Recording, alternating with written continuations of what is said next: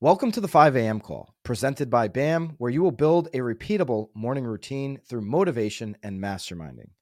Our calls are live every day, Monday through Saturday. You can sign up for the live calls at five a m call dot com and join the private Facebook community. If you're a real estate agent to further advance your career, grow your brand, and actually sell more homes, join me on B A M X with the link below. We have the best courses, live streams, and community for real estate agents. We believe that legacy real estate media is broken, and we are here to fix it. That's why B A M X comes at a fraction of the cost, and you can get a discount by using the code five a m call. Join me in B A M X today. Other platforms tell you what to do. We actually show you how to do it. Hit the link below for B A M X and use the discount code five a m call. Good morning, five a m friends.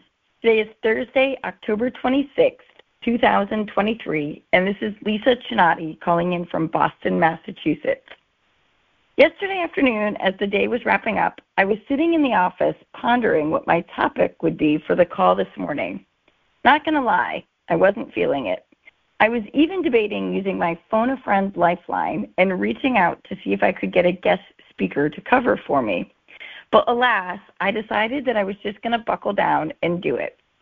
There was a group of folks sitting around in the office, and so I looked over the top of my laptop and I shouted, "I need a topic for my five a m call tomorrow. Who's got a good one for me?" And I mean a good one.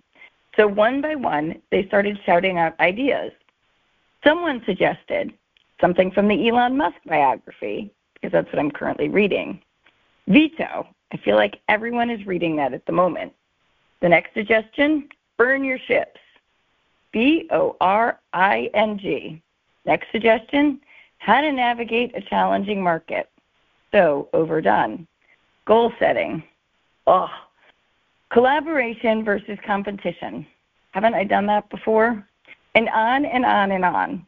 All in, twelve people shared their ideas, and all in, I rejected twelve ideas. Truth be told, I just wasn't feeling it. Nothing was inspiring me. There's really no other way to describe it. I'm sure we've all been there in some form at some point in time. We knew that there was something that we should be doing or that we wanted to do, but for whatever reason, we just couldn't bring ourselves to do it. I find that for me personally, this tends to happen more often as we near the end of the year. Maybe it's partly burnout. Maybe it's partly like a seasonal affect disorder. Maybe I'm just getting older and crankier. Who knows? But the more I thought about this, the more I started to realize something.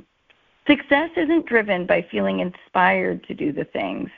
Success is driven by the discipline to do the things even when you'd rather not, even when it would be easier to phone a friend, if you will. Success comes from sucking it up and knowing that we aren't always going to want to do the things, from doing the things even when there are other things that we'd rather do. So let's cut to the chase.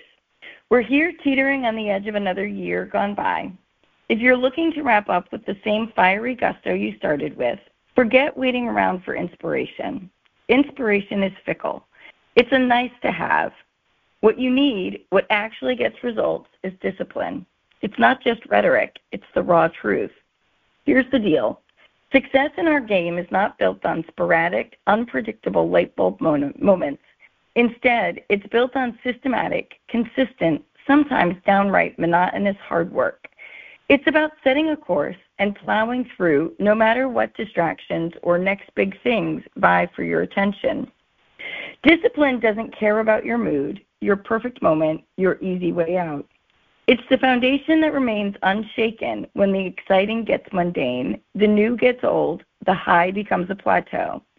It's what separates the amateurs from the pros, the fleeting from the timeless. So what's it going to be as we round out this year? Are you going to be at the mercy of fleeting whims, or are you going to seize control with relentless discipline? It's time for a tactical approach. Strategize, organize, execute, and then repeat every single day. It's about targets, action plans, follow-through, and above all, accountability.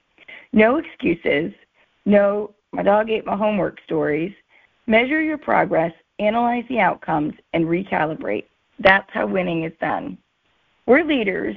We're entrepreneurs. We're the ones setting the tone for all the others, not just within our companies, but also within our respective industries. Discipline isn't a suggestion. It's a mandate. It's what fuels those monumental successes that we all admire and that we all chase. As we gear up to take on the remainder of the year, let's ditch the theatrics, implement a no-nonsense routine that's all about action. Set your daily, weekly, monthly goals. Don't just jot them down and cast them aside. Live by them. Make them your doctrine. And when you hit a wall, not if, but when, you don't turn around, you scale it, period. This isn't about grinding yourself into oblivion. It's about smart, strategic, relentless pursuits of your goals. It's about setting a standard, raising the bar, and surpassing it. You owe it to yourself, to your team, to the very essence of your ambition. So let's wrap up this year the way that we kicked it off, with fire, with passion, with precision.